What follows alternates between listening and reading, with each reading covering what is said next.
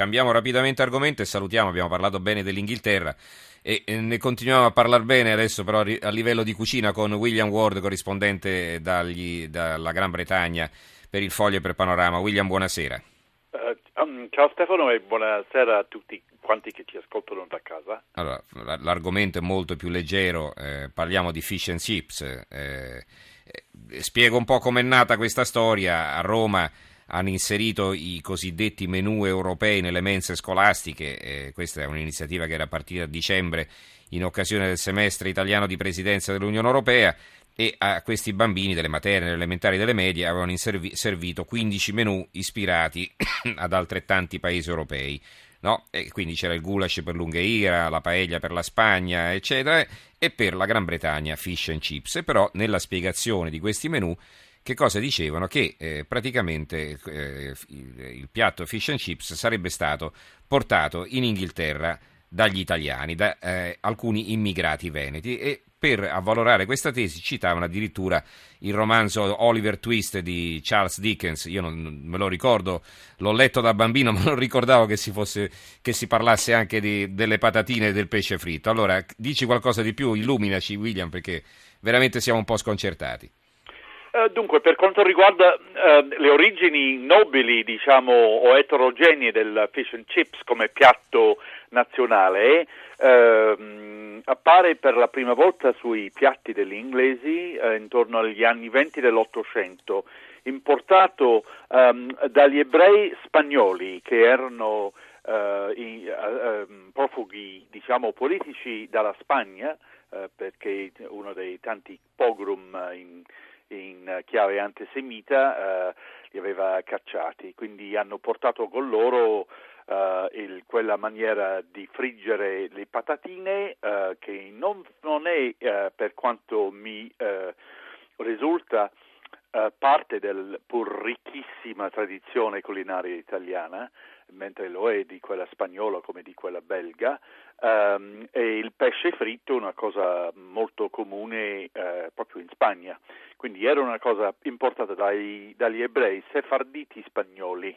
e si è diffuso moltissimo perché all'epoca quando l'Inghilterra ancora aveva il controllo dei mari e soprattutto dei propri mari, che adesso sono sotto il controllo dei grandi pescherecci spagnoli, fatto che dà molto fastidio a, a molti inglesi.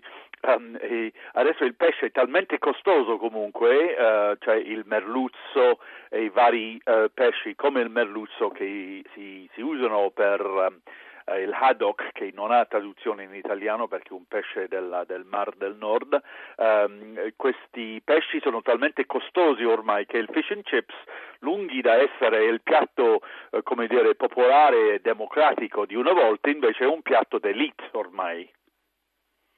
Senti, il eh, problema eh, spesso eh. Che, che, accade comunque è che quando eh, nel, nelle le piccole uh, friggitoriere, diciamo, chiamiamole sì. così, fish and chip shop in inglese si dice, che una volta quando io ero bambino negli anni 60 ce ne stavano dappertutto, prima dell'arrivo dei ristoranti indiani, cinesi o thailandesi e chi ne ha più ne metta. Um, il, ecco, all'epoca erano discretamente buoni, poi c'è stata anche una decadenza uh, anche della qualità, per cui esistono ancora quelli fish and chip shop non particolarmente buoni, ma Uh, uh, al contrario ci sono alcuni nelle grandi città come a Londra che sono molto chic e molto costosi.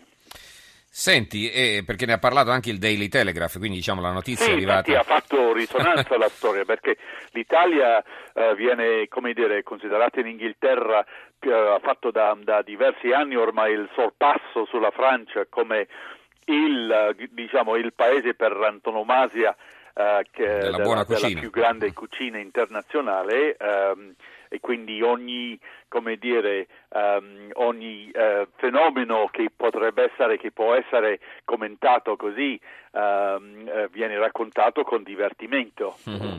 Ecco una... perché da noi il, um, il rancio, chiamiamolo così, um, scolastico nelle scuole elementari, soprattutto anche secondarie, quelle liceali, insomma, sempre quando io ero giovane era discretamente buono, poi con diversi tagli governativi negli anni 80 sotto la signora Thatcher, credo, la qualità del um, school food, si dice, il cibo, appunto il rancio scolastico sì. è, è, diventato una cosa terribile, per cui uh, ogni tanto Uh, fanno delle trasmissioni in cui fanno vedere quello che mangiano nelle scuole italiane e tutti rimangono a bocca aperta per la bontà, per la qualità, la freschezza. Ecco, però ti la, devo dire che questo eh, probabilmente non, non, gli hanno fatto vedere questi 15 menù perché c'è stata una rivolta da parte delle mamme. I bambini, figuriamoci, in festa perché tutto quello che è fritto piace, oltre a far male piace. Ma le mamme si sono arrabbiate, hanno, hanno parlato di cibo spazzatura, hanno fatto una raccolta di firme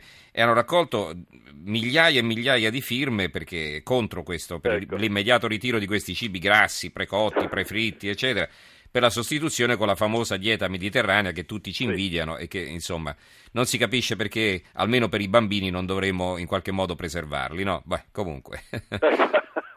Infatti era proprio in, con um, questi particolari mm. uh, molto critici, se vogliamo, uh, nei confronti di un, un'idea immaginata della cucina inglese, che il Daily Telegraph si era molto divertito insomma, nel raccontare i dettagli. Senti, e questa in, storia uh, di Dickens invece?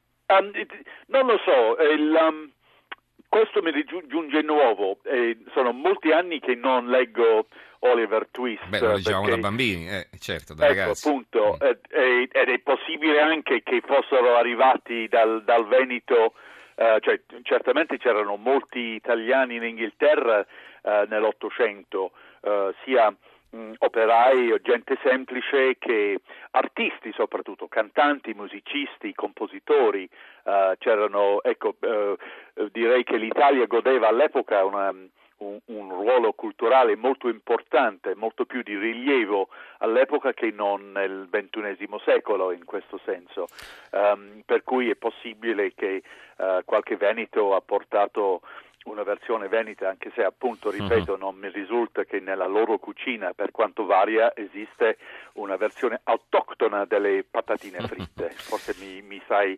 um, correggere. No, no, io ne, ne so meno di te, insomma, in questo... Ecco. Eh, mi piace la cucina, ma non sono così ferrato. Allora, ecco. ringraziamo ecco. allora William Ward, corrispondente da Londra per Panorama e il Foglio. Grazie per essere stato con noi, William. Buonanotte. Grazie a te, Stefano, e buonanotte a tutti da Londra.